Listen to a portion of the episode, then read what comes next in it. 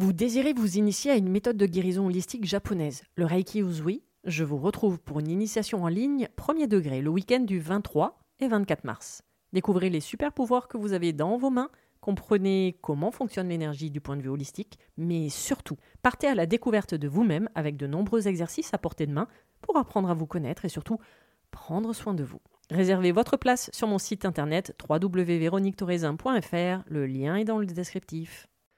Une nouvelle fois, le podcast Mise en Lumière Holistique cède sa place. Ainsi, je vais retrouver mes deux complices, le psy Thibaut et la coach Héloïse, pour partager un nouvel épisode du podcast Le psy, la coach et le mentor, avec un sujet très particulier et surtout très tabou dans notre monde occidental. Je vous souhaite une très belle écoute.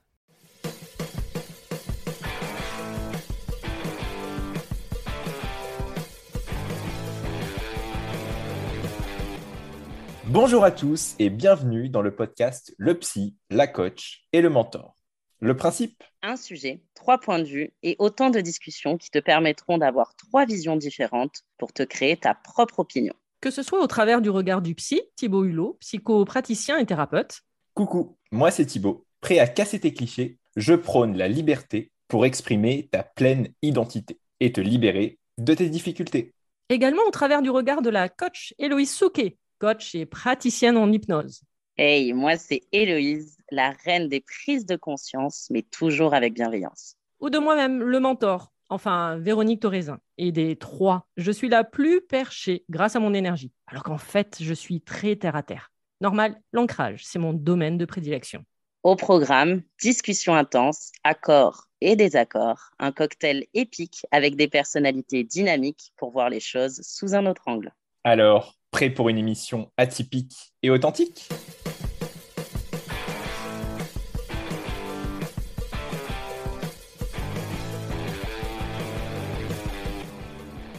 Bienvenue pour cette nouvelle émission Le psy, la coach et le mentor. Et bienvenue à vous, donc bienvenue à toi Thibaut pour cette nouvelle année 2023.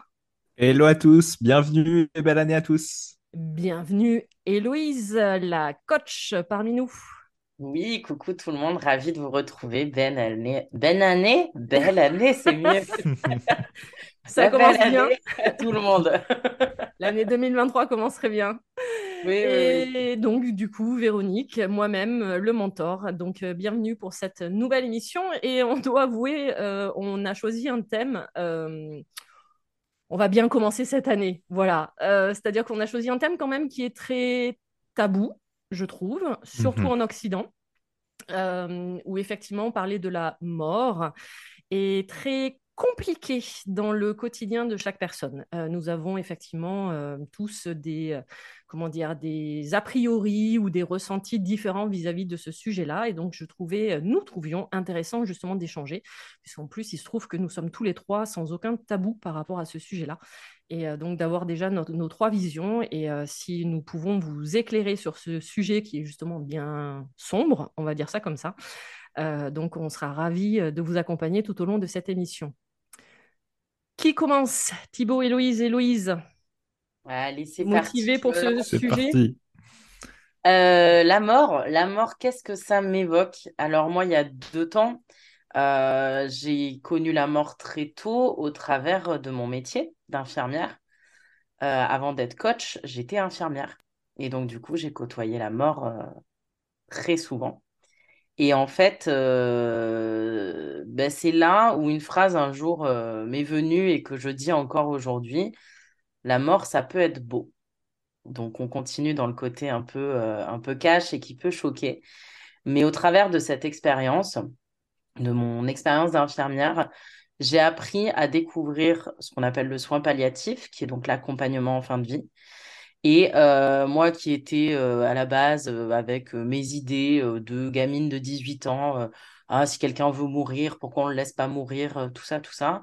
Et en fait, j'ai découvert l'accompagnement vers la mort. Et je me suis rendu compte que ça pouvait être très beau et qu'il y avait des moments suspendus et des choses assez incroyables qui pouvaient se passer. Donc, même si j'entends toutes les craintes et les peurs derrière la mort, ce fameux mot, Sachez que pour moi, c'est quelque chose qu'on peut rendre beau et qu'on peut surtout, pour moi, c'est en fait l'occasion de s'exprimer, de dire les choses et, euh, et de faire un point aussi. Et, euh, et, si je peux amener ça, et vous me direz ce que vous en pensez, euh, l'importance finalement de dire à son entourage ce qu'on veut pour notre mort. Oui. Hmm. Comme c'est un sujet tabou, les gens n'osent pas en parler. Et moi, c'est vrai que ça n'a jamais été tabou, même quand j'étais petite. Quand je posais des questions à mes parents, ils disaient, mais elle est, folle, cette gamine, pourquoi elle nous parle tout le temps de ça? Mais parce qu'en fait, je ne le voyais pas comme une fin, je le voyais vraiment comme une, étape, comme une normalité. Je, me disais, oui, bon, bah, on, est, on on meurt, c'est OK. Mais euh, bon, j'avais 8 ans, je ne l'intégrais pas. Et, en fait, au fur et à mesure de mon cheminement, par exemple, à 14 ans, j'ai parlé du don d'organes à mes parents. Je disais, moi, je veux ma carte de donneur. Non, mais Héloïse, euh, c'est pas possible, tu as 14 ans. Oui, mais moi, je veux ma carte de donneur, je veux donner. Euh, si moi, je marche plus et que pour X raison, je dois partir, eh ben, je veux que ça serve à quelqu'un d'autre. Et en fait, j'ai toujours eu cette espèce de truc, et pourtant, c'était pas morbide, hein, contrairement à ce qu'on peut penser. Pour moi, c'était redonner mmh. la vie finalement autrement. Et donc, euh, je ne sais pas ce que vous en pensez, mais est-ce que vous-même, déjà, vous avez réfléchi à votre propre mort et euh, finalement, est-ce que vous en avez parlé à votre entourage? Alors, moi, je vais, je, vais, je vais répondre à ta question et je vais rebondir déjà sur ce que tu as dit dès le départ sur, sur cette notion de, de vie, justement, qu'il y a. Moi, c'est quelque chose qui me parle beaucoup et notamment sur l'évolution que j'ai pu avoir par rapport à la vision de la mort. C'est-à-dire que je me retrouve je me retrouvais beaucoup dans ce discours de vision de la mort qui fait peur, qui est angoissante, qui, euh, qui amène effectivement tout un tas de questions et d'interrogations sur la vie qu'on peut mener, sur les choix qu'on a pu faire, sur l'après aussi, de se dire mais finalement, mais qu'est-ce qu'il y a après, qu'est-ce qu'on fait, quel, quel, est le sens de tout ça, et de pas se sentir à l'aise en fait, face à tant d'inconnus, tant d'incertitudes potentielles. Et finalement, en fait, au fur et à mesure de ma construction et notamment de ma formation de thérapeute, bah, j'ai fait euh, des formations euh, notamment très ciblées sur l'accompagnement des personnes en fin de vie. J'ai découvert bah, également euh, ce qu'étaient les soins palliatifs, ce qui existait, ce qui se faisait. Et là, j'ai vraiment eu ce, ce pas de recul de me dire, ah ok, la mort, par rapport à la vision que j'ai sociale et la vision dans laquelle je me suis construite, peut être vue comme quelque chose de différent. Et finalement, il y a une beauté immense qui est apparue au milieu de tout ça. Alors, j'emploie volontairement un mot qui est fort, qui peut peut-être choquer beaucoup de personnes parce que bah, on ne l'associe pas à ça au premier abord. Mais c'est de se dire, en fait, c'est une période de vie qui peut être belle, où il peut se passer de belles choses, où il y a des choses importantes qui peuvent être dites, où il y a des, des choses qui peuvent être peut-être rattrapées, où on peut se permettre un certain nombre de choses qui vont amener des choses finalement on s'est jamais permis, on s'est jamais autorisé à faire. Et dans cette période de fin de vie, bah, on va s'autoriser. On va changer la norme, on va changer la règle. Et derrière cette, euh, cette construction et ce, ce, ce, ce shift vraiment de, vision et de regard par rapport à la mort, moi je pense que à titre personnel, ce qui m'a aussi beaucoup aidé, c'est de sentir que dans mon quotidien, par rapport au travail personnel que j'avais pu faire sur moi, je me sentais beaucoup plus aligné dans mes décisions, dans mes actions, dans la façon dont, j'interagissais dans, le monde, et dans finalement me dire, OK, est-ce que aujourd'hui, si tout devait s'arrêter, bah, comment je me sentirais? Est-ce que j'aurais un certain nombre de regrets, de remords, ou finalement, est-ce que je me dirais pas, bah non, tu as fait le maximum, tu as pris tes décisions, tu t'es fait confiance, tu as su t'écouter? Et la réponse, bah, aujourd'hui, c'est encore oui, et, et c'est ce qui me permet de me dire, bah, OK, ça m'apaise en fait sur cette vision de la mort, de me dire, en me sentant beaucoup plus aligné, beaucoup plus ancré avec moi-même, d'être plus à l'aise en fait. Et de pas me dire ce futur, ce futur, il y a X, il y a Y. Bien évidemment qu'il y a la beauté de la vie. On a tous tout un tas de projets qu'on veut mener, qu'on veut développer, et, on a besoin de ça pour certainement pour se donner suffisamment d'énergie pour chaque jour continuer à avancer. Mais d'être capable de se dire, bah, ok, est-ce que en l'état, bah, je suis bien, je me sens bien, je suis aligné, et si tout devait s'arrêter, malheureusement, bien évidemment, c'est pas ce qu'on souhaite. Est-ce que je me sentirais suffisamment rempli Et si la réponse elle est oui, ou si ça commence déjà à être un oui, ben c'est déjà énorme. Et après, sur la question de d'envisager sa mort, j'ai pris conscience vraiment de bah, l'importance de la directive anticipée, par exemple. De dire voilà comment je souhaite mettre fin à mon accompagnement.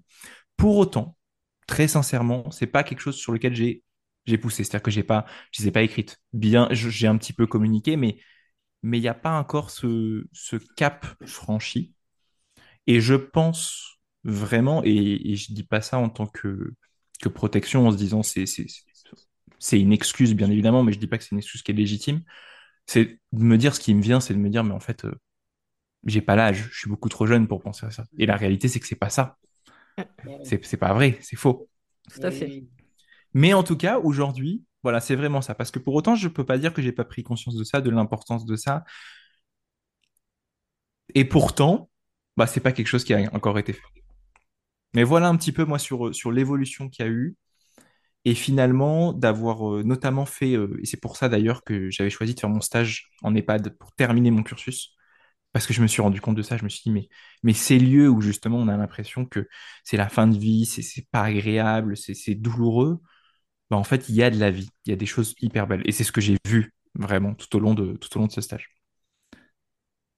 Comment ça te parle, Véro, ce que je dis euh, par rapport à ça? je, vais être beaucoup moins glamour que vous. Euh, non, mais je veux dire, j'ai eu, enfin, j'ai pas souvenir moi d'avoir eu des questions existentielles de, sur la mort, de qu'est-ce que c'est, qu'est-ce que, même petite. Pourtant, bon, j'ai été confrontée, je pense, comme tout le monde, avec le décès euh, soit d'un grand-père, soit d'une grand-mère.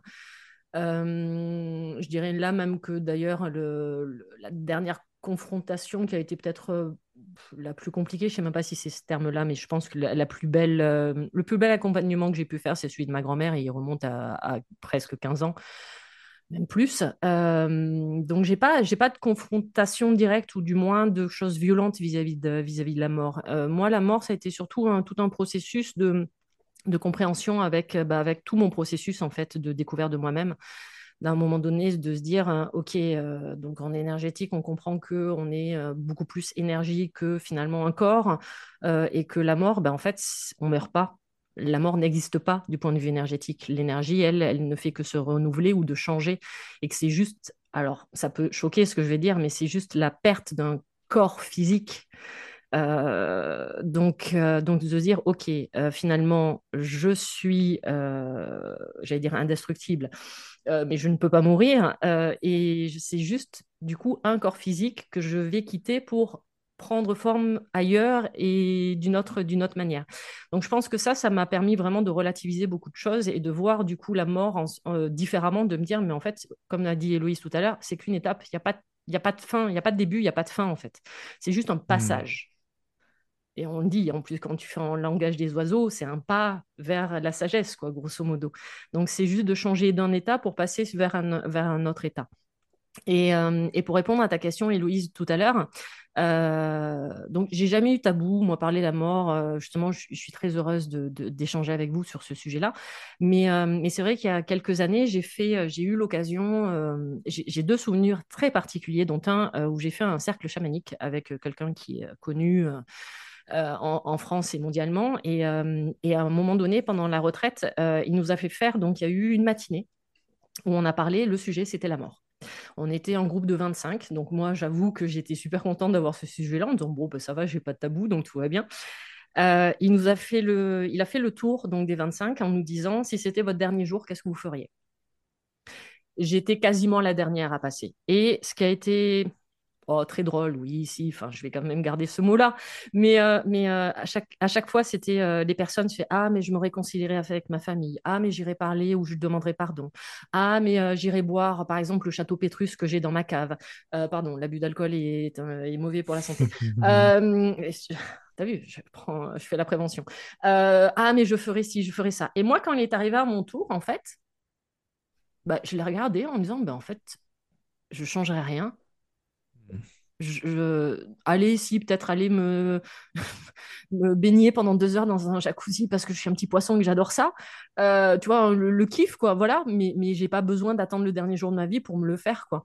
Et en fait, non, je lui ai répondu, mais non, j'ai pas de. Non, je ferai, je ferai exactement ce que je fais tous les jours parce que finalement, euh, j'aurai pas de regrets. C'est-à-dire que les regrets, je les réglerai au fur et à mesure. Le château Pétrus, bon, pas de bol, j'en bois pas. Euh, mais mon jus d'orange, au cas où, euh, je me le prends si j'en ai envie, quoi, voilà. Et par contre, un exercice, et c'est marrant parce que tu en as parlé Thibaut, un exercice qui nous a fait faire, et j'avoue que j'étais pas, c'est pas que j'étais pas prête, c'est que j'y avais jamais pensé. C'est faire et écrire son testament. ça, ça ne m'avait jamais traversé l'esprit. Et là, d'un seul coup, c'était avec ta feuille, et là, tu t'écris. Alors, en disant, OK, euh, alors pardon, on va rester très terre à terre, mais en disant, c'est quoi mon patrimoine Et là, tu regardes. Alors, j'ai effectivement une maison, j'ai une voiture, euh, j'en sais rien, j'ai un ordinateur, j'ai si, j'en fais quoi en fait? Personnellement, je suis pas mariée, j'ai pas d'enfant. Du coup, tu, tu, à qui tu à qui es susceptible? Et là, ouais, j'avoue que d'un seul coup, j'ai vu la mort différemment. C'est-à-dire que là, d'un seul coup, de penser à des choses auxquelles j'avais absolument pas pensé jusqu'à présent, quoi. Et, euh, et, comment te dire que cet exercice-là, euh, il a bien plombé l'ambiance. Hein. Mmh. Ah, mais alors, l'ambiance a été vraiment là d'un seul coup, les gens, mais limite à en pleurer. Et euh, même, tu vois, on faisait l'exercice deux par deux et j'étais avec une jeune maman, mais, mais ça a été très, très compliqué euh, pour elle, quoi. Voilà. Et, après, euh, ouais, du coup, moi, ça m'a permis effectivement d'en parler parce que, bah, par exemple, euh, j'ai mes deux parents qui commencent à avoir un certain âge. Mon père a quand même euh, plus de 80 ans, donc on, comment dire qu'il est effectivement Thibaut plus proche de la fin que du début. et, et, oui, c'est, j'avoue que c'est des sujets comme c'est pas tabou chez moi et de temps en temps, on a des, conversations comme ça justement où je leur demande, mais du coup, tu veux, tu veux une messe, tu veux pas de messe, tu veux être incinéré, tu veux pas être incinéré. Parce que finalement, c'est des choses auxquelles on n'a pas pensé avant. Et, on se retrouve confronté à ça à un moment où bah, tu n'as pas forcément envie, quoi. C'est pas le moment, c'est pas le lieu. Et euh, quelqu'un me racontait, euh, je sais plus dans quel contexte, quelqu'un m'a raconté que justement euh, c'était un, couple où elle est tombée malade et, en fait elle a, elle a absolument tout préparé. C'est-à-dire que sa compagne n'a plus rien eu à s'occuper. Euh, elle, avait juste à, pardon, mais juste à pleurer en fait et à s'occuper d'elle. Et elle n'avait pas besoin de s'occuper de euh, du cercueil, de la chanson, de euh, tout, tout, tout ce qui va à côté, quoi. Mais c'est vrai qu'on n'est pas prêt, ça peut faire bizarre. Le, dernier événement, c'est, je crois que c'est fin de l'année dernière où, où je me lève, comment dire, un peu la, tête enfarinée. Et là, ma mère est à table et elle me tend un papier. Je dis, c'est quoi? Elle me dit, bah ça c'est la prière que je veux que tu lises le jour de, de ma messe. Euh, alors attends, on va remettre dans le contexte. Pardon, j'ai pas bu mon café. Euh, tu peux m'expliquer euh, Elle me dit oui, bah, tiens, j'ai retrouvé mon missel de, mon école. Du coup, il y avait cette prière, je la trouve très jolie, donc voilà. Ok, d'accord. Et puis hop, on est passé à autre chose, quoi. Voilà, c'est un peu, tu sais, l'interlude. Sur la journée, c'était l'interlude. Mais ça fait partie des petits trucs où, en même temps, je sais que ça la rassure parce qu'elle a un certain âge et que du coup, elle, elle sait euh, que ça sera mis en place, quoi. Voilà, que certains vœux seront respectés. Ce que, tu dis justement, et je trouve que c'est important, c'est aussi montrer à la personne qui est encore euh, vivante, en capacité de justement se projeter là-dedans, de, de aussi quelque part bah, gérer tout ça et pouvoir contrôler et pouvoir que ça se passe de la façon dont elle le souhaite. Exactement. C'est, une façon hyper, euh, hyper belle finalement de se dire, bah, même la fin, même ma fin, en tout cas comme je la vis par rapport à là, parce que moi ça me parle hein, ce que vous me dites, mais, mais, je sais très bien que ça parlera pas à tout le monde de se dire, ok, après c'est qu'un passage. Pour beaucoup, ils l'entendent, mais pour d'autres aussi, c'est bah, en fait, je sais pas du tout ce qu'il y a et ça m'angoisse. Et, moi, je veux que ma vie sur Terre euh, dure euh, indéfiniment. Mais c'est de se dire, OK, quand je, m'autorise à l'explorer ça, vous vous autorisez à aller contrôler jusqu'au bout ce qui va se passer pour vous, de la façon dont vous le souhaitez. C'est-à-dire que oui, je veux qu'il y ait telle messe, je veux qu'il y ait telle couleur, je veux qu'il y ait telle musique, je veux qu'il y ait telle personne. Je veux contrôler. Et c'est important parce que ça, va, ça va permettre de pouvoir rassurer la personne. Oui, ce que j'allais te dire, effectivement. C'est-à-dire que là, d'un seul coup, elle, elle est sûre d'avoir ce qu'elle veut. Parce que, pardon, mais une fois qu'elle est morte, tu vas pas venir controler si la personne a bien suivi. Alors, on est d'accord. Oui, oui. c'est un peu compliqué. Sinon, ça s'appelle un fantôme. Mais là, on est sur un autre débat et une autre émission. oh, oula, chaque chose en son Non, mais voilà. Mais, mais effectivement, du coup, là, elle se dit au moins, euh, j'aurai la la mort, enfin je sais pas si c'est le bon terme, euh, mais j'aurai au moins tout le processus euh, d'accompagnement pour, euh, pour ma fin de vie et que je désire en fait. Hmm. mais, là, ce que vous amenez, c'est top. Franchement, ce que vous amenez, c'est top. Mais du coup, je vais rebondir sur deux choses. La première, justement, tu en as parlé toi, Thibaut, en disant j'y pense pas, je sais que c'est pas bien, croyance, nanana, mais je suis trop jeune pour. Et toi, Véro, en soi, c'était pas du tout tabou, mais en même temps, d'écrire ton testament, ça t'a ah fait c'est ça. Euh, et en fait, bah, justement, moi, c'est sur ça que je vais rebondir. Et là, c'est le côté euh, ancienne infirmière qui prend le dessus et, et qui parle avec le cœur.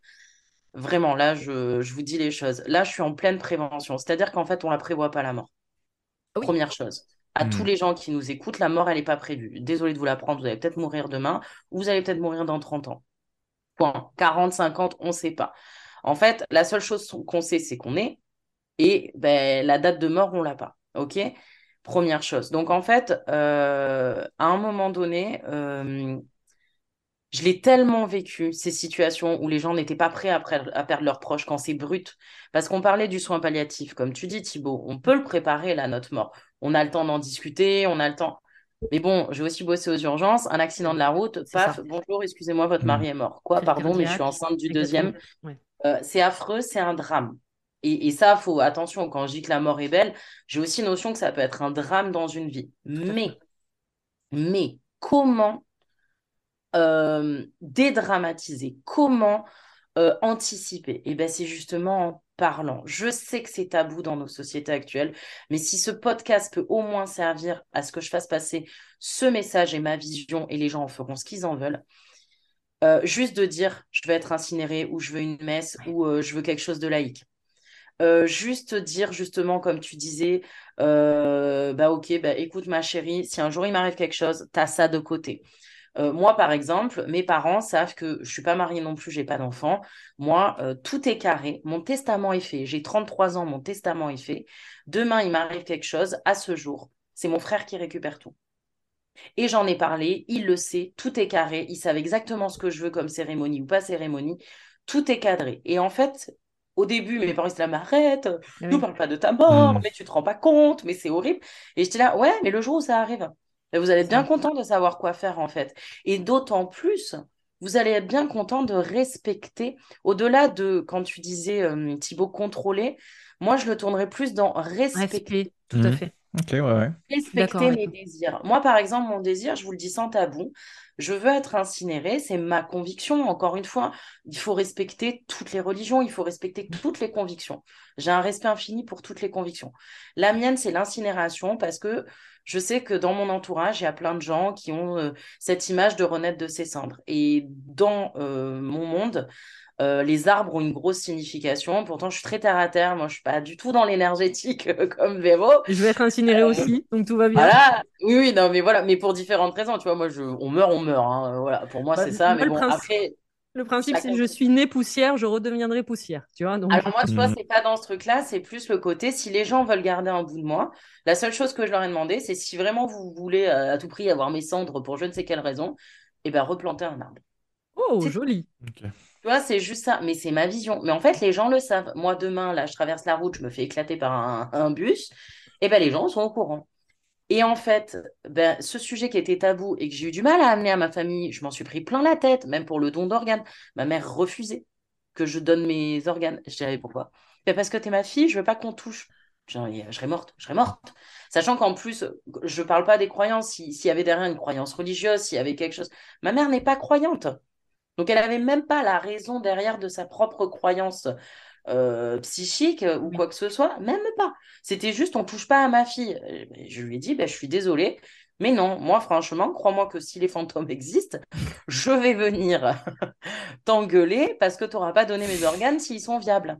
Vous voyez ce que je veux dire? Oui, oui, tout à fait. Et, euh, et en fait, je suis vraiment là, c'est pas un coup de gueule que je pousse, mais c'est que même s'il est compliqué ce sujet, rendez-vous compte que de le verbaliser, de préparer un minimum, eh ben, ça enlève un point énorme. Je pense Moi, mon grand-père, il est décédé en juillet. Il avait 100 ans. Tout était cadré. Moi, j'étais sa personne de confiance. Euh, donc, du coup, euh, c'est moi qui avais euh, la main mise sur tout. Il n'y a pas de souci. C'était cadré. Avec ma mère, tout était cadré aussi. On avait juste à aller chez le notaire. Enfin, voilà, ma mère et moi, on savait exactement ce qu'il y avait à faire. Point. Mais parce que justement, je trouve que ça enlève une charge mentale, en fait. Mais bien sûr, Mhm. parce qu'on n'est pas prêt. Et je reviens à ce truc d'accident. Quand il y a un accident, t'es pas prêt. Donc, si derrière ton mec ou ta femme ou ton enfant, il a tout préparé, C'est ça. ben, au moins, tu as le temps de faire ton deuil. Mhm. Même si c'est un Et se concentrer uniquement là-dessus, au lieu de d'aller Exactement. faire. Tout Bien à sûr. fait. Exactement. Je sais pas ce que vous en pensez. Désolée, je suis partie dans mon Ah envolée, non, mais non. Non, Mais, mais mais ouais, surtout, pardon Thibaut, mais c'est vrai que surtout, comme c'est des sujets dont on parle pas entre nous, euh, automatiquement, le jour où effectivement la, la personne vient à mourir et que tu as le conjoint ou les parents qui doivent choisir, ou même les enfants, euh, qui doivent choisir en disant alors du coup incinérer ou pas incinérer, fait, bah, en fait j'en sais rien. Euh, laïque, mais- messe ou j'en sais rien ou autre, même, même un choix tout bête, le cercueil, enfin tu vois des, des trucs qui peuvent Mm, mm. paraître bêtes, ou le choix de la musique, enfin des trucs comme ça, et tu te dis, ah ouais, mais en fait, j'en sais rien, quoi. Et pardon, j'ai autre chose à faire. Là, je dois le pleurer. Je dois pleurer la personne. J'ai autre chose à, penser. Donc, euh, je pense que ça enlève effectivement une énorme charge, mentale à, tous ceux qui doivent préparer le, le- l'enterrement. Et moi, par rapport à ce que tu disais, ça me, ça a renvoyé aussi, je pense, à se dire, OK, quand on va être capable d'en parler, de verbaliser un certain nombre de choses à ce propos, comment ça va derrière potentiellement mettre mal à l'aise certaines personnes? Parce que ça va les renvoyer eux-mêmes à ces questions-là. Et qu'effectivement, on est dans un tel euh, sujet euh, tabou que, bah, en fait, euh, c'est tellement tabou que dès qu'une ou deux personnes vont être capables de verbaliser, d'en parler, attention, on remet le couvercle vite. Et la première personne qui se met à en parler, un petit peu comme, dans tout, hein, dans tous les tabous qu'on peut avoir dans une famille, toutes les problématiques quand elles vont refaire surface, waouh, attention, tu es en train de nous renvoyer à nous notre part qu'on n'a pas forcément gérée, qu'on n'a pas forcément dealé. C'est pas, c'est pas possible, c'est pas gérable. Donc, donc, ça, c'est aussi important. Et, comme toujours, et quels que soient les sujets, bah, de se faire confiance malgré tout et de se dire que bah, voilà, on le fait avant tout pour soi parce qu'on sait que c'est important, que ça va pouvoir aider potentiellement bah, les autres personnes quand ils vont nous accompagner jusqu'à la fin. Et de s'écouter, de se dire, en fait, si, ok, moi je suis à l'aise, en profiter, se faire confiance Mm, mm. Mais, mais au final, tu vois, avec ce que tu amènes, est-ce que la vraie question, est-ce que le tabou, c'est vraiment la mort en soi, le fait de mourir, ou est-ce que c'est tout ce que ça génère? La souffrance, euh, le corps qui se décharne. Euh, moi, c'est ce qui se passait dans mes services de soins palliatifs. Les trois quarts des patients me disaient, il y en a qui m'ont dit j'ai peur de mourir. Puis quand on creusait, c'est non, en fait, j'ai peur de laisser les gens que j'aime. J'ai peur d'abandonner mes enfants. J'ai peur que mon mari s'en sorte pas sans moi. Euh, j'ai peur de voir ce corps qui n'est plus moi. Euh, je, je ne me supporte plus comme ça. J'ai peur de la souffrance. Et finalement, rarement c'est la mort en soi qui fait peur, parce que, qui fait peur, pardon, parce que des fois c'est une libération. C'est tout ce qu'il y a autour. Alors que dans d'autres sociétés, c'est une fête. Ah oui, Mexique, Mm, c'est une fête. En Indonésie, euh, ils déterrer les morts pour venir euh, faire la fête avec eux. Donc moi, la question que je pose, c'est euh, pourquoi il y a ce tabou? Et là, c'est une vraie réflexion que je vous amène. Est-ce que c'est nos sociétés occidentales, ce culte de la beauté, ce culte euh, du corps? Euh, faut pas être malade, faut pas être ceci. Est-ce qu'il y a de ça? Est-ce que c'est encore plus intégré? Est-ce que c'est parce que les gens n'ont plus de croyances? Parce qu'avant, les gens, il y avait peut-être plus de croyances de, bah oui, mais ce n'est qu'un passage, je sais qu'il y a la vie après la mort. Il y a quoi qui se cache derrière? Et j'avoue qu'à ça, je sais pas répondre. Pourquoi en France, c'est aussi tabou? Alors, je, dirais plus en Occident, et euh, j'ai pas fait de recherche, mais je dirais sincèrement que c'est culturel. Là, le premier mot, tu vois, qui viendrait, je, te dirais que c'est culturel, parce que c'est vrai qu'en Asie, bah, alors moi j'ai parlé tout à l'heure de passage, effectivement, donc ça fait lien avec la réincarnation. C'est un principe asiatique euh, du bouddhisme, mais en Asie où ils croient effectivement à la réincarnation, et d'ailleurs même euh, chez pour les bouddhistes, euh, le jour de la mort, en fait, ils font le thème astral du mort pour justement préparer la prochaine réincarnation. Euh, donc, euh, donc je pense, je pense qu'en Occident, euh, c'est vraiment, surtout en Europe, et alors encore plus en France, je pense que c'est vraiment culturel. Maintenant, j'avoue j'ai pas fait de recherche pour pousser effectivement euh, qu'est-ce que, est-ce qu'il y a eu des événements en particulier qui font que c'est devenu tabou et qu'on n'en parle pas, pourquoi on le cache? Parce que même si tu regardes, alors tu as parlé effectivement du cas du Mexique, même, je pense que même l'Amérique du Sud et les Caraïbes, c'est à peu près pareil. Euh, regarde aux États-Unis, moi j'ai des souvenirs, quand, alors pardon, mais euh, quand tu regardes les films, c'est ils, se, ils mangent tous ensemble, ils se réunissent après. Euh, voilà, c'est vraiment nous où c'est très compliqué, où le sujet est tabou. Mais parce que c'est peut-être pas forcément, et comme tu l'as amené, c'est pas forcément la mort en elle-même, ça va plus être tout ce qui va être justement euh, lien d'attachement et tout ce qui se sera créé autour, en fait. Thibaut. Moi, moi, ce que je, ce que je vois, en tout cas, je pense comme, comme étant quelque chose qui peut amener, c'est cette problématique-là, c'est de se dire effectivement sur, sur cette partie spiritualité qui, qui a tendance, même si c'est peut-être ça commence à être moins vrai, mais euh, c'est de moins en moins développé finalement. Et au contraire, on a développé cette partie très scientifique euh, dans la compréhension euh, mathématique, physique, très technique finalement.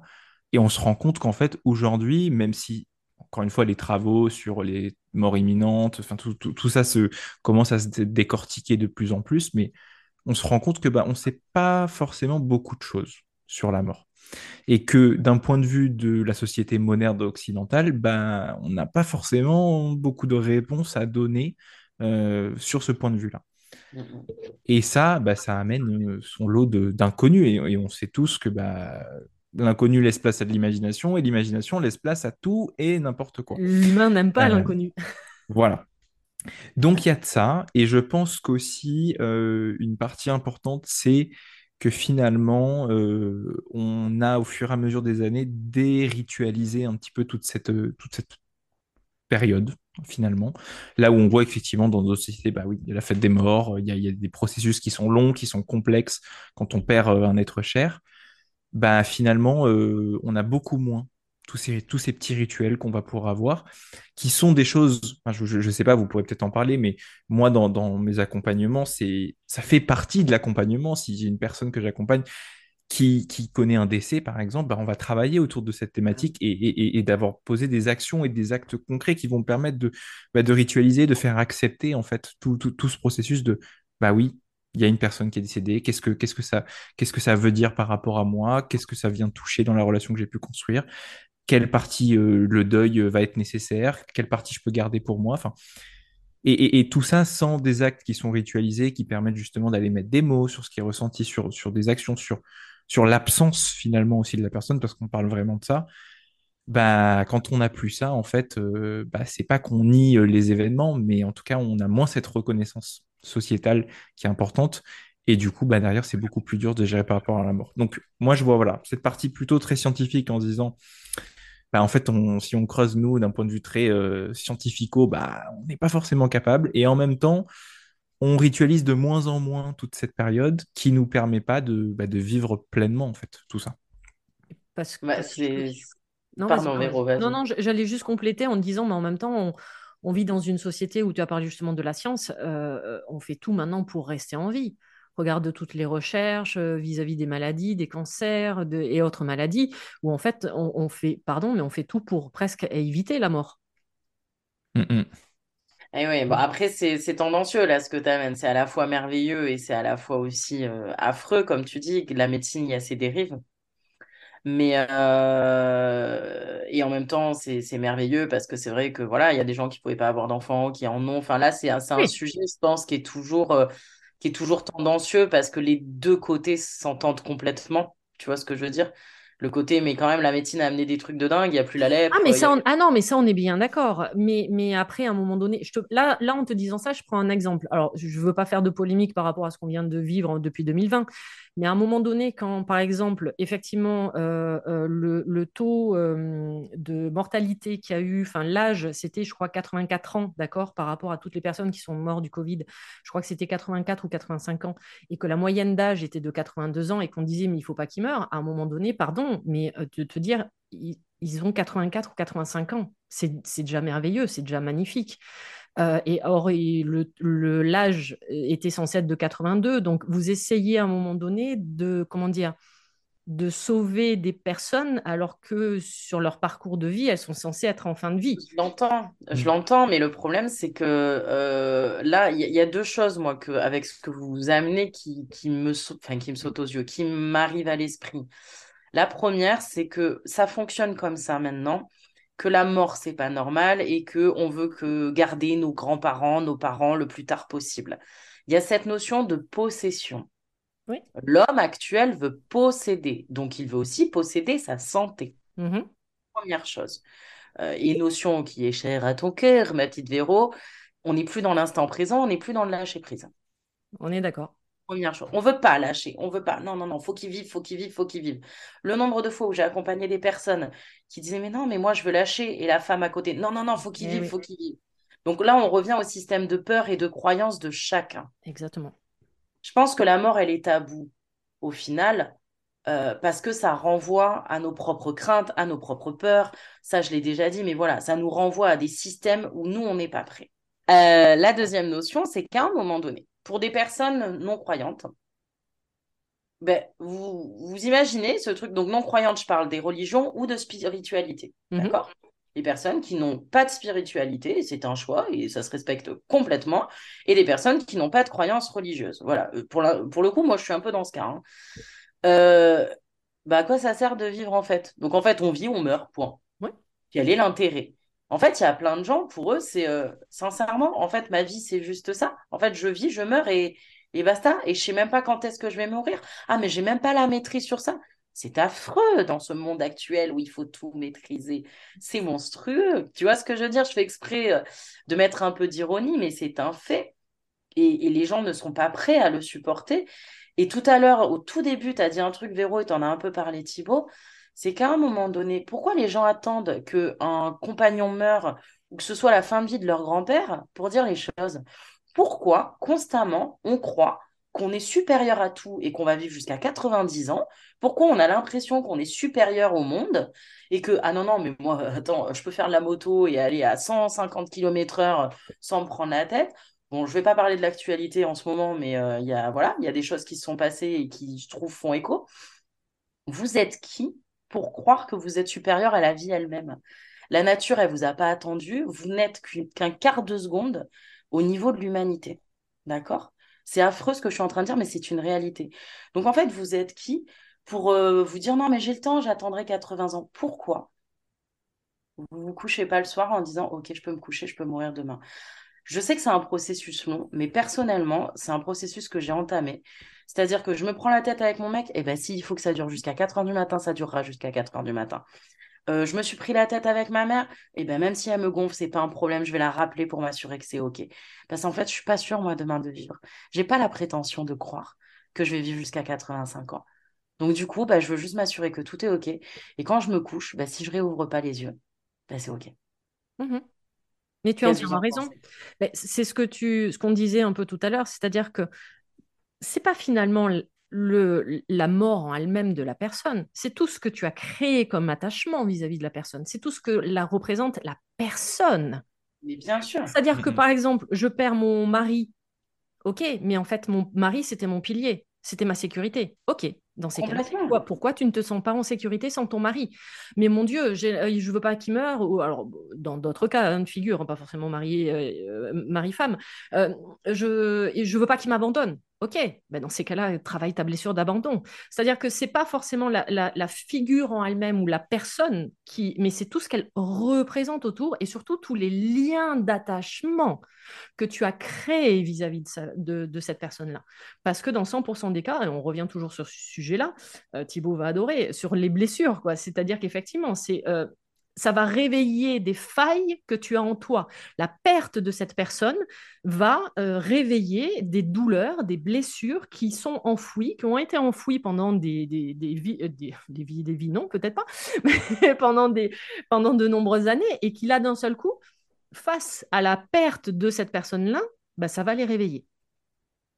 Et c'est sur ça que les personnes devraient travailler, et Thibault l'a évoqué tout à l'heure, c'est effectivement quand tu as des personnes qui viennent en thérapie, euh, moi j'ai des personnes qui m'ont dit, oh ben, c'est bon, euh, de toute façon, euh, ma mère est décédée il y a 4-5 ans, ou mon père est décédé il y a tant d'années, c'est bon, c'est réglé. Alors, comment te dire, on, on va aller taper dans le dur parce que non, en fait, c'est pas réglé. C'est que tu penses que c'est réglé. Oui, pour certaines choses, mais pas pour tout. Parce qu'il y a ça qui se déclenche comme maladie, par exemple, cinq ans après, et en fait, tu t'aperçois que c'est totalement lié au décès et à tout ce qui a été euh, engendré tout autour de ce décès-là et de cette perte-là. Et c'est là où moi, j'y- enfin, c'est ce qui est dit, hein, on n'a pas mis le mot encore dessus, mais pour moi, c'est super important, c'est c'est cette notion d'indépendance du coup qu'on rattache à ça, en fait, en se disant, OK, comment je fais pour me sentir le plus à l'aise possible avec moi-même seul? Alors, seul, ça veut pas dire je me détache complètement de tous les gens qui m'entourent, pas du Tout fait. Mais en tout cas, je fais en sorte que les liens que j'ai ne soient plus des liens de dépendance, Mm. mais des relations saines de partage, d'équilibre, sur lesquels je sais les points positifs, je sais les points qui sont négatifs, et je m'en sors de tout ça. Et le jour où la personne n'est plus là pour moi, oui, il y a un manque, oui, il y a de la tristesse, oui, il y a un mal-être, je fais mon deuil, mais derrière, c'est pas, et vous avez repris le mot tous les deux, c'est pas un pilier en fait qui s'effondre, c'est plus un pilier. Et en fait, c'est vraiment ça dans, dans la mort, en tout cas extérieure par rapport à l'entourage, ou des proches, ou quoi, que ce soit, c'est de se dire, en fait, je perds le lien. Je perds la sécurité que je pouvais avoir, je perds le confort que cette personne me donnait, je perds la, la, vision que j'avais pu construire avec cette personne. Et ça, ça vient fragiliser une partie plus ou moins importante de moi.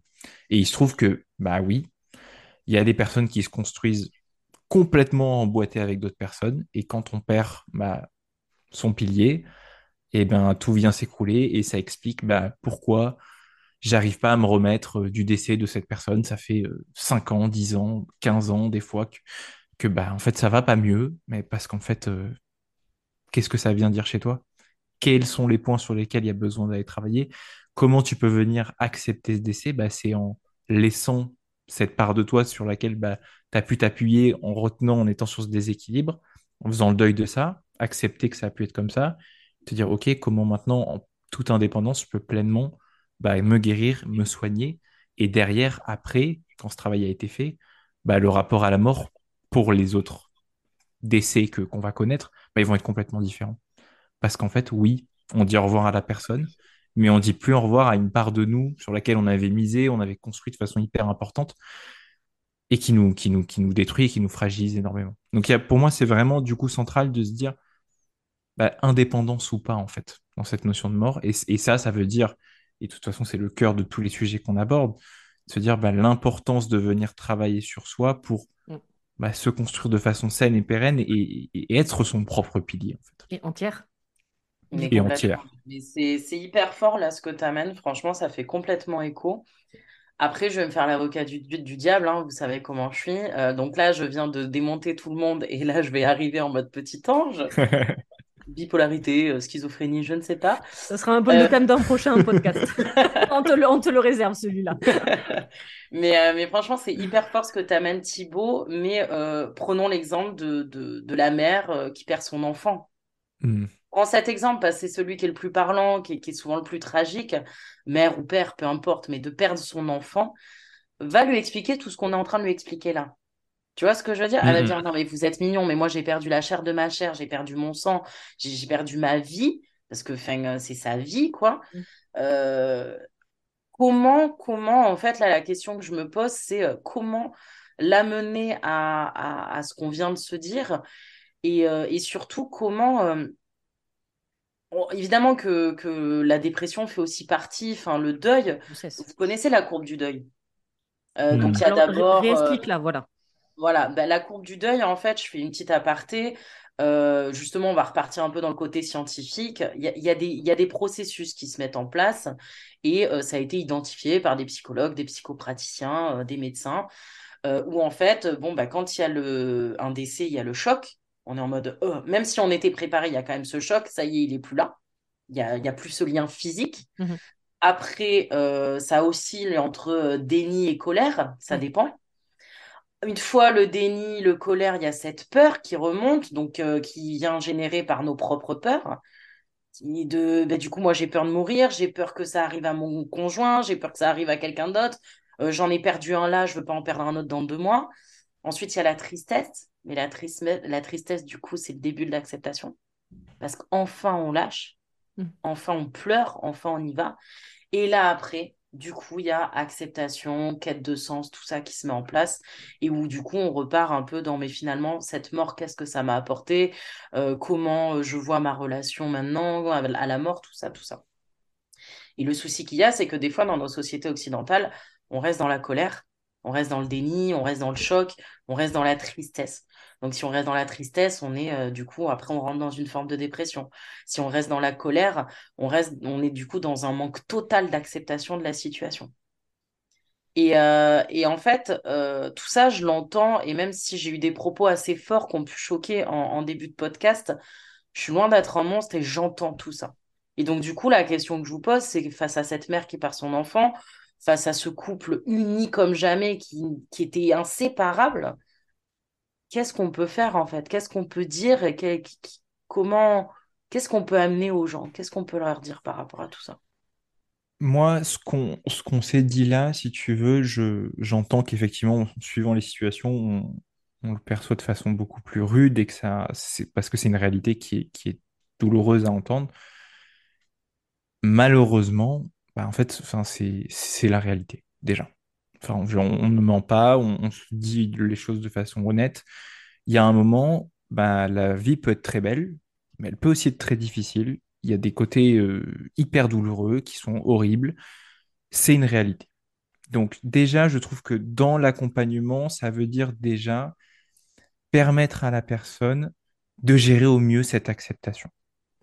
C'est-à-dire de se dire que bah oui, il y a des situations qui sont horribles, qui ont été vécues, qui sont pas justes, que, et que c'est normal et que ça légitime toute cette courbe dont tu as parlé qui va mener jusqu'à l'acceptation.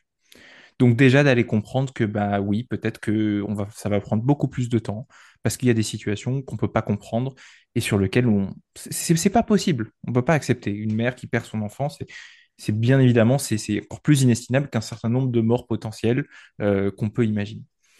Ça ça c'est une partie. Après, pour moi, je trouve que c'est important, euh, et ça, ça va vraiment dépendre des personnes, mais c'est cette notion de spiritualité derrière.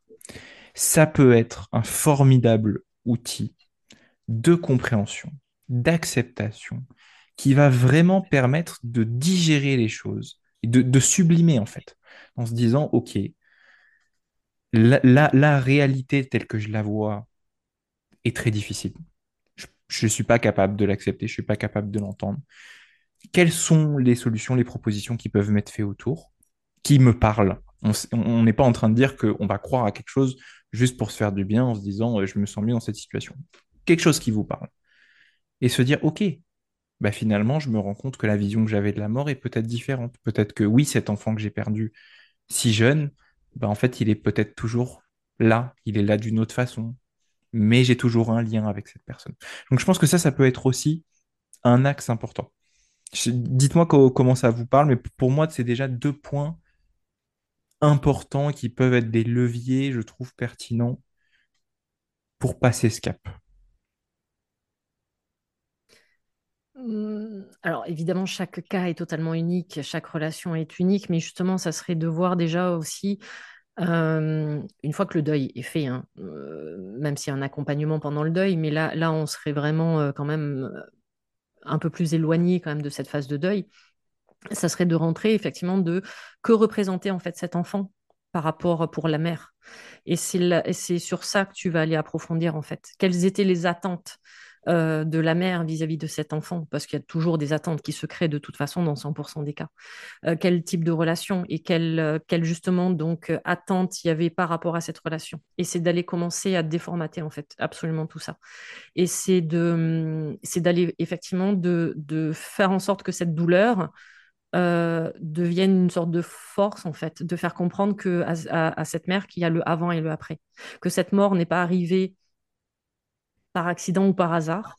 Je veux pas choquer en disant ça, mais qu'il y, avait quelque chose qui fait que du coup, il y aura toujours le après. Et que le après, cette mère, et même parfois les couples, ou même parfois toute la famille, ça ne sera pas la même chose.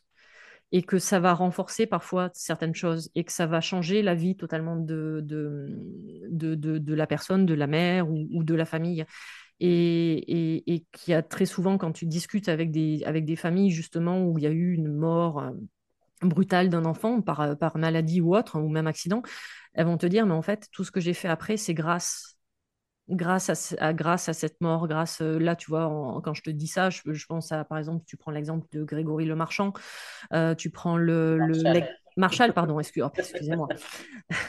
Tant pour moi. Euh, où tu prends euh, Laurette Fugain, par exemple, tu vois, des, des, cas comme ça, où, euh, où s'il n'y avait pas eu la maladie ou s'il n'y avait, pas eu la mort, bah, peut-être, et, je pense que les, les, mères te diraient, mais en fait, j'aurais peut-être jamais fait ça, et je serais sûrement pas la personne que je suis aujourd'hui. Donc, même si c'est super compliqué, enfin, c'est pas le bon terme, je suis vraiment désolée, mais même si le deuil est très compliqué parce qu'il y a le choc, il y a tout ce que tu as expliqué, il faut bien comprendre que parfois c'est le début d'autre chose et que cette autre chose, même si c'est euh, pas forcément visible de suite, peut être magnifique finalement grâce à une douleur il y a quelque chose de magnifique qui va se créer derrière. Et ça, c'est, euh, je pense que c'est tout le travail qu'il y a à faire, justement, euh, que nous devons faire, nous, en tant que thérapeutes, en accompagnement de, de, ça, de, de, ce, de ces personnes-là et de ces événements-là. Euh, moi, comme j'ai toujours dit, j'ai accompagné, alors,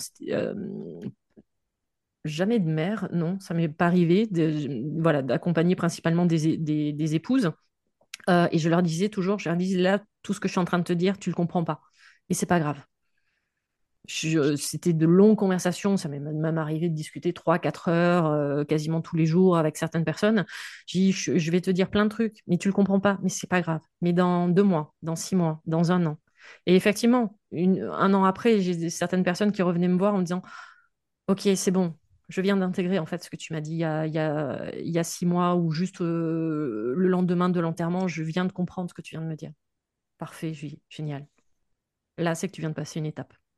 Mais c'est très juste que tu amènes. Quand, quand j'expliquais la courbe du deuil, l'idée, après mes, mes, forts propos, c'est aussi de justement déculpabiliser les gens. C'est que ces étapes, elles sont nécessaires.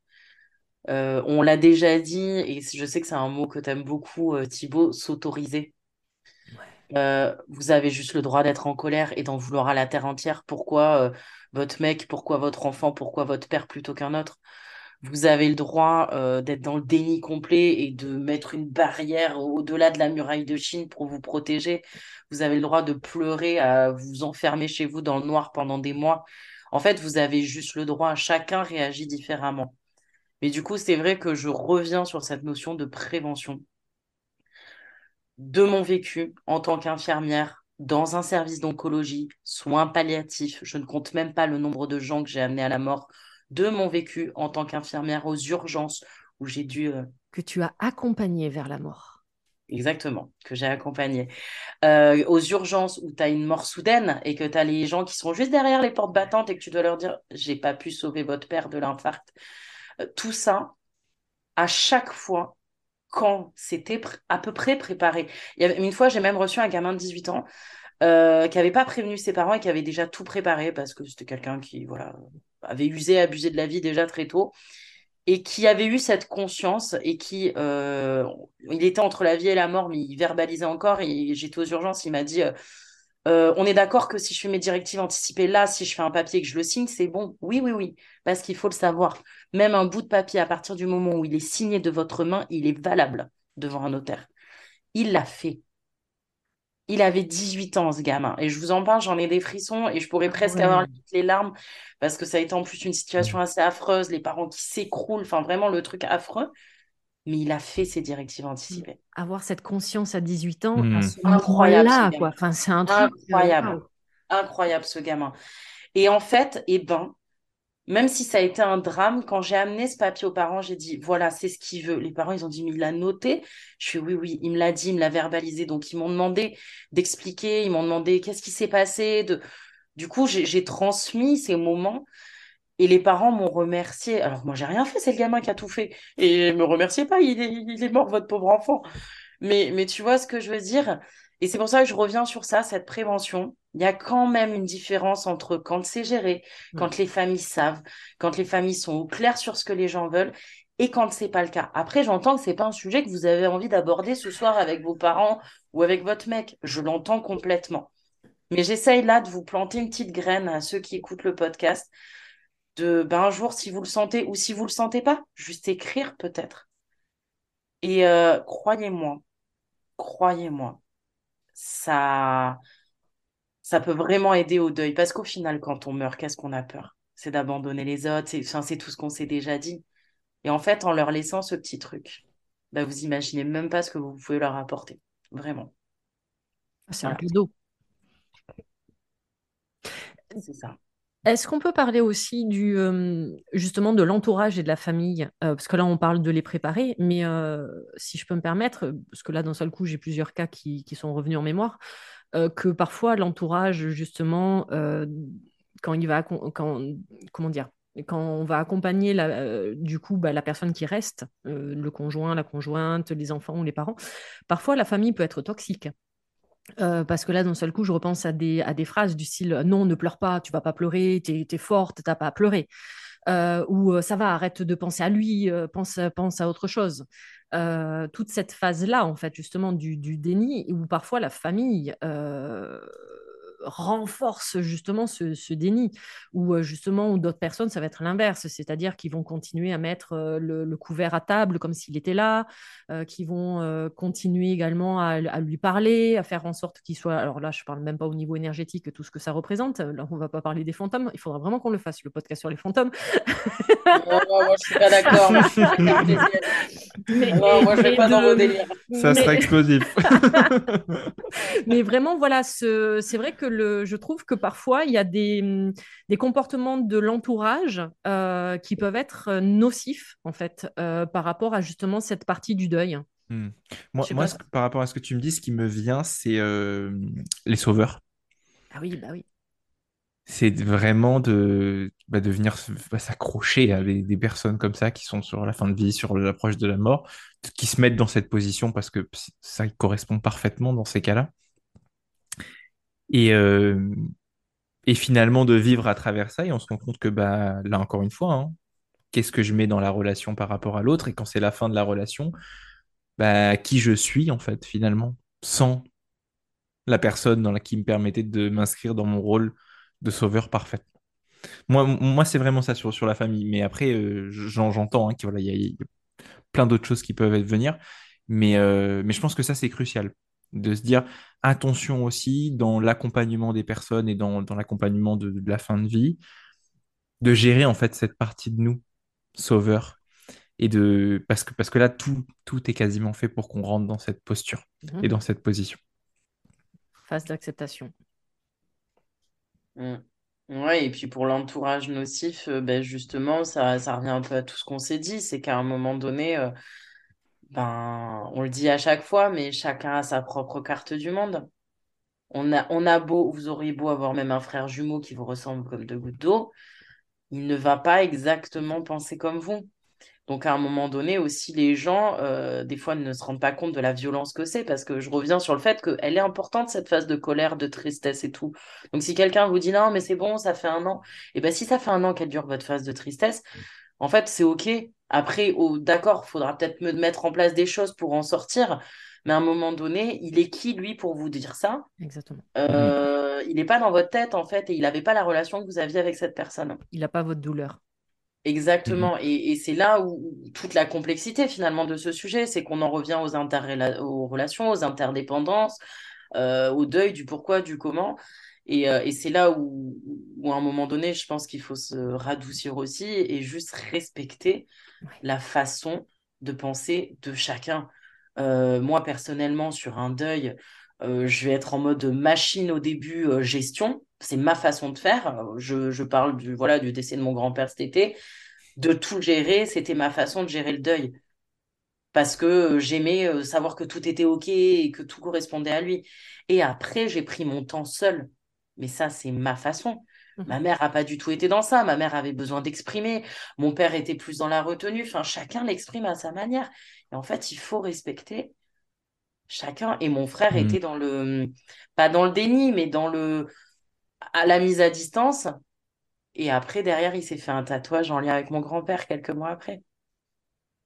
Vous voyez, enfin, ça montre que chacun gère ça à son niveau. Évidemment, évidemment. Et c'est important de respecter et de pas amener sa vision aux autres. Euh, alors, c'est paradoxal parce que je suis en train de dire à tout le monde prévention, allez parler de la mort. Et après, je dis faut pas amener sa vision aux autres. Vous avez compris. Mais, euh, mais en attendant, à un moment donné aussi, le respect de chacun, il est tout aussi important. Quoi. Bah, ce qui est intéressant, hmm. c'est que justement, quand tu dis il faut pas amener sa vision, mais dans sa vision, là, d'un seul coup, en fait, c'est n'amenez pas vos peurs, n'amenez pas vos blessures, n'amenez pas euh, tout ce que vous n'avez pas bossé sur l'abandon, sur la trahison, euh, n'amenez pas tout ça et le laissez pas comme fardeau à la personne là qui est en train de faire son deuil. C'est surtout ça. Laissez-la vivre, elle a déjà, elle, ses propres failles.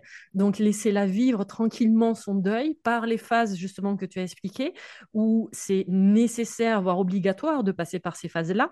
parce que si tu le fais pas dès le départ, de toute façon, même si c'est un, deux, trois ans après, ça sera tout, ça se, par effet qui se coule, il y aura le boomerang de toute façon.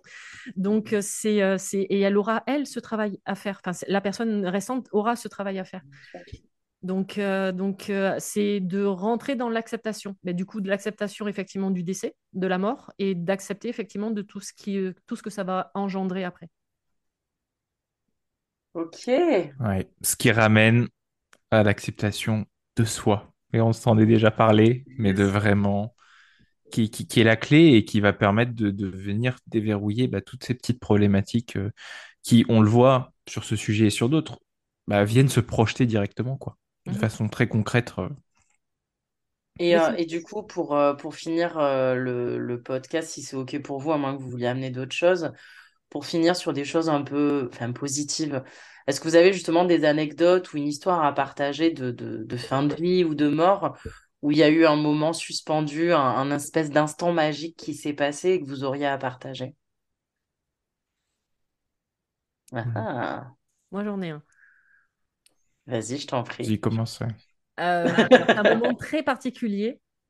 Euh, ça s'est fait au Népal, euh, à Katmandou. On a visité, on est resté deux, trois jours sur Katmandou et le guide nous a fait visiter, euh, je ne le savais pas, c'est un, des plus hauts lieux euh, saints euh, hindouistes et en fait c'est un centre de crémation à ciel ouvert. C'est-à-dire que euh, du coup, tu as le. Alors, je ne me souviens plus du nom de la rivière. Et donc, tout le long de la rivière, en fait, ils ont construit euh, plein de temples. Et euh, tout le long, donc, tu as des, comment dire, des plots sur lesquels sont mis donc, les, le bois. Et ensuite, bah, du coup, quand tu arrives, tu as les corps qui sont en train d'être, brûlés. C'est, donc, c'est un haut lieu saint, mais en même temps, ça se visite. Donc, comment te dire que tu as un contraste énorme D'accord? Parce que toi, tu arrives et là, d'un seul coup, tu fais Ah, tiens, c'est en train de brûler. Ah oui, c'est un corps, donc, effectivement. Mais il y a quand même, tu sais, bah, de toute façon, il y a toute l'ambiance, c'est-à-dire que c'est quand même respectueux. Tu sens quand même, enfin, tu rentres. Euh, et en même temps, à côté de ça, tu as le groupe de musique avec les chants et les tambours.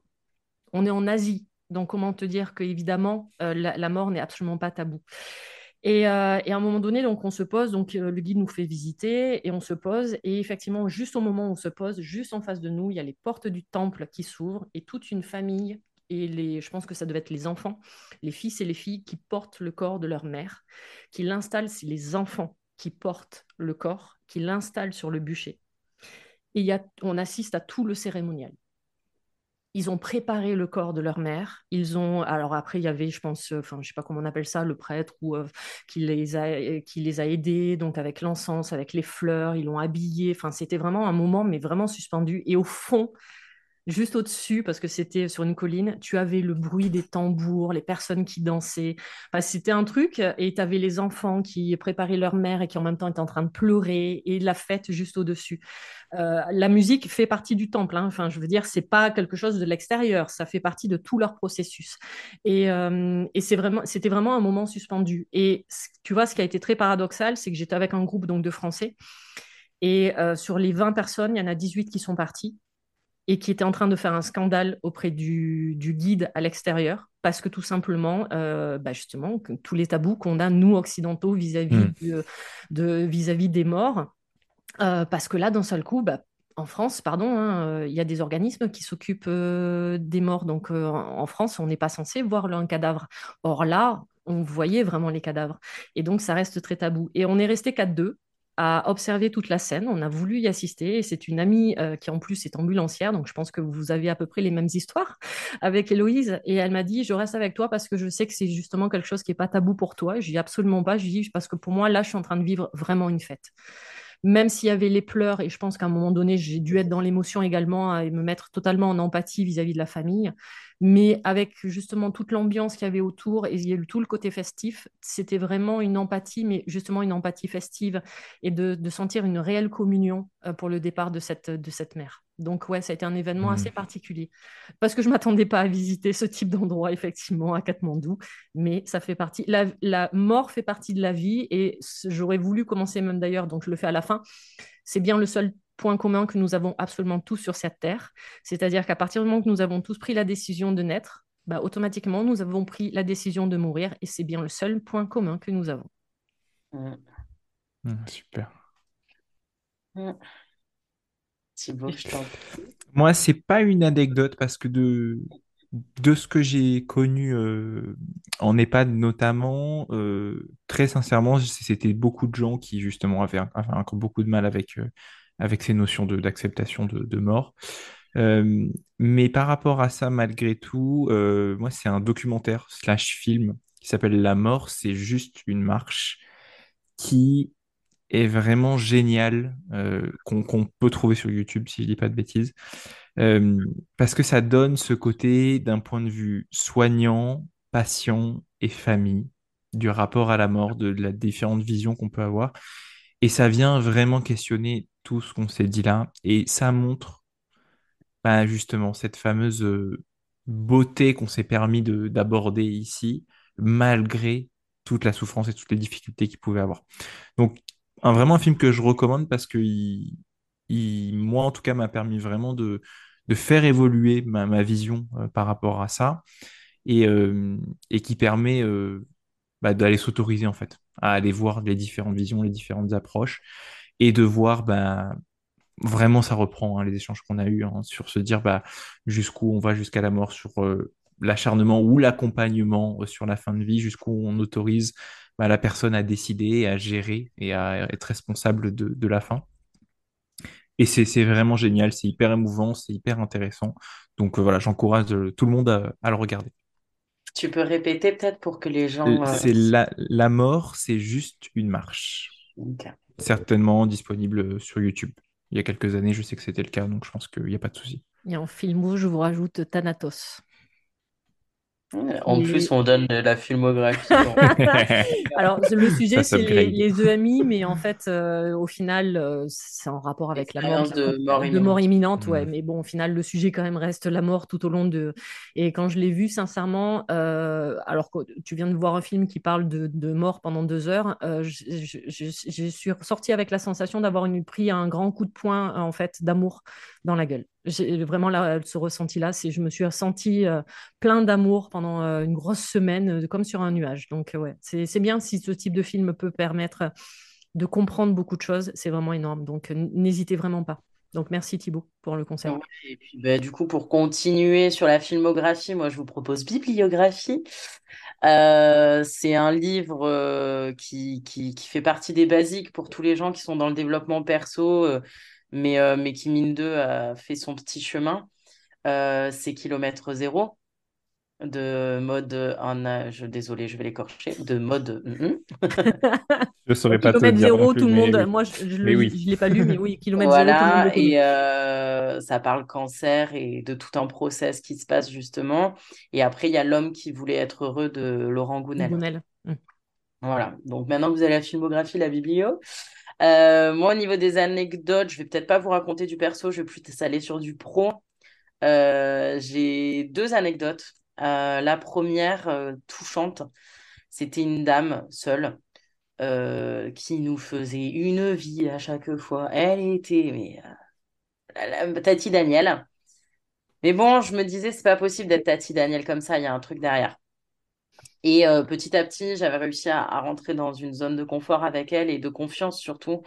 Et elle s'est confiée et cette femme avait une vie affreuse, euh, ses enfants étaient décédés, euh, enfin vraiment la vie a- insupportable et une famille très toxique. Donc elle était devenue un peu Tati Daniel. Elle s'amusait à mettre des laxatifs pendant les repas de famille. Ah non, mais elle était incroyable. Et donc du coup, finalement, vie, c'est de vie. Ah ouais, non, mais elle était géniale. Et du coup, finalement, on a créé un, un vrai lien. Mais la nuit, c'était compliqué pour elle, puis c'était une dame qui restait malgré tout en fin de vie. Et, euh, grâce au lien qu'on a créé, un jour, elle m'a dit euh, Tu sais de quoi j'ai peur, Héloïse? Parce que bon, au bout d'un moment, elle tutoyait, euh, ça faisait je sais pas combien de temps qu'elle était dans le service. Elle me dit J'ai peur de mourir seule. Et du coup, je lui ai dit bah, Je vous promets que si je suis là, au moment où, où vous êtes censé partir, vous serez pas seule, je vous tiendrai la main. Et la vie a fait que elle est partie avec moi. En fait, en début de service, euh, voilà, je sentais que c'était pas bon, pas bon. Et donc, du coup, j'ai, fait les soins, hein, j'ai géré mon service. Et dès que j'avais une seconde, j'allais dans la chambre. Et ce soir-là, le service était particulièrement calme. Tous les lits n'étaient pas remplis. Et donc, en fait, j'ai mis le fauteuil dans la chambre avec elle. J'ai dit à ma collègue, bon, s'il y a quoi que ce soit, tu m'appelles. J'avais les sonnettes, j'avais le portable. Enfin, je veux dire, tout était cadré. Et je lui ai tenu la main jusqu'au bout. Et euh, son dernier souffle a été euh, là. Alors, je ne sais pas si elle s'en est rendue compte, mais en tout cas, j'ai respecté son choix. Elle t'a attendu? Mm. Peut-être, je ne sais pas. Là, là c'est vous qui avez peut-être plus de réponses que moi. Moi, vous savez, je... Mais en tout cas, et ça reste un très beau moment pour moi. Et c'est vrai que de, de Tati Daniel, avec nous à la fin, elle était devenue euh, bah, une super mamie. Quoi. Elle était adorable, cette femme, au fond. Et, et c'était juste quelqu'un qui avait beaucoup de colère et qui avait besoin d'être rassuré. Donc ça, c'est quand une très belle histoire. Et la deuxième aussi, tout aussi euh, jolie, mais plus joyeuse finalement, même s'il y avait un décès. C'était un mec qui avait usé, abusé de tout dans la vie. Hein. Clairement, on était sur l'ultra bon vivant qui avait usé des toxiques et de tout ce qu'il faut euh, comme il faut, mais qui du coup avait une bande de potes assez, euh, assez motivés et qui, une semaine avant son décès, il me fait Bon, hello, euh, il n'était pas frais hein, pourtant, mais bon, écoute, hein, je sais que là, j'en ai pas pour longtemps. J'ai caché la bouteille de vodka dans le placard. Quand je pars, t'appelles toute la bande et vous prenez tous un shot à ma santé. Il me dit, puis, alors il avait choisi les infirmières qu'il voulait, les médecins qu'il voulait. Je dis, mais on n'a pas le droit, on est en hôpital. c'est bon, on s'en fout et tout. Il est décédé avec moi, celui-ci aussi. Du coup, ce qu'on a fait, c'est que j'ai appelé toute la bande. Ils ont débarqué dans la demi-heure et on a tous bu un shot de vodka à sa santé. Voilà. Et il était là, euh, son corps était là, on était tous autour de lui. Et en fait, on pleurait, on riait. En fait, ils ont fait une fête. Et ils ont dit, ah putain, jusqu'au bout, celui-ci. Et, et voilà, et c'était à sa santé, quoi. Et, et c'est un moment, je dis, mais mon métier quand même d'infirmière, il m'a fait vivre des trucs.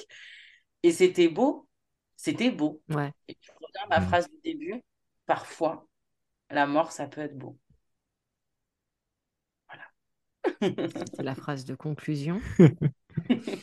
On a fait en sorte quand même que cet épisode euh, ne soit pas lourd et plombant avec ce sujet, justement. Il m'a semblé quand même qu'on est resté dans une certaine légèreté et de d'apporter euh, des visions différentes justement de la mort et des compréhensions différentes. Et, euh, et, si ça vous permet, vous, effectivement, de commencer ce cheminement, s'il y a eu des prises de conscience tout au long de cet épisode, euh, des conseils, et eh ben sincèrement, je pense qu'on en sera très heureux tous les trois. N'hésitez pas d'ailleurs à, venir au cas où nous poser des questions parce qu'il existe plein d'accompagnements possibles. On n'en a pas parlé euh, tout au long de, cet épisode, mais il existe, euh, voilà, on a parlé de livres, on a donné des livres ou, des films, euh, il existe même des retraites voilà, qui peuvent se faire pour, pour vous accompagner dans ce cheminement. Parce que je répète, c'est bien le seul point commun que nous avons, et c'est que on ne connaît pas effectivement notre DLC, on ne connaît pas la date de fin, mais on en a bien une pour chacun d'entre nous. Euh, du moins au moins encore. Après, le reste, ça, c'est selon nos mm. convictions. c'est selon nos, c'est pour ça que j'ai dit selon nos convictions.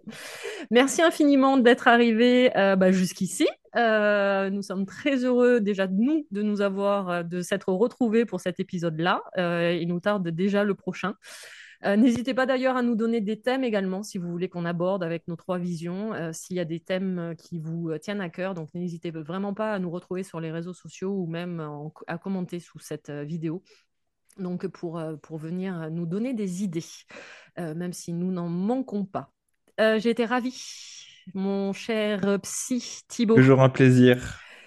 Également, Héloïse, un gros câlin à distance. Bah, moi aussi, je vous et... Et à une prochaine fois avec un immense plaisir. À très vite. Merci à toi, Merci Thibaut. Ciao, ciao. Ciao. Cette émission est maintenant terminée, en espérant que vous ayez passé un agréable moment en notre compagnie, riche et sûrement piquant, dont il naîtra peut-être des clics sur votre curiosité et des déclics sur vos certitudes. Ici, aucune langue de bois. Au contraire, authenticité et spontanéité sont au rendez-vous du podcast Le Psy, la Coach et le Mentor. Nous avons déjà hâte de vous retrouver pour le prochain épisode. N'hésitez pas à vous abonner sur votre plateforme d'écoute favorite pour nous suivre, à liker, à vous abonner sur notre chaîne YouTube, à partager cet épisode sur les réseaux sociaux et surtout à commenter afin que nous puissions échanger avec vous sur ce sujet.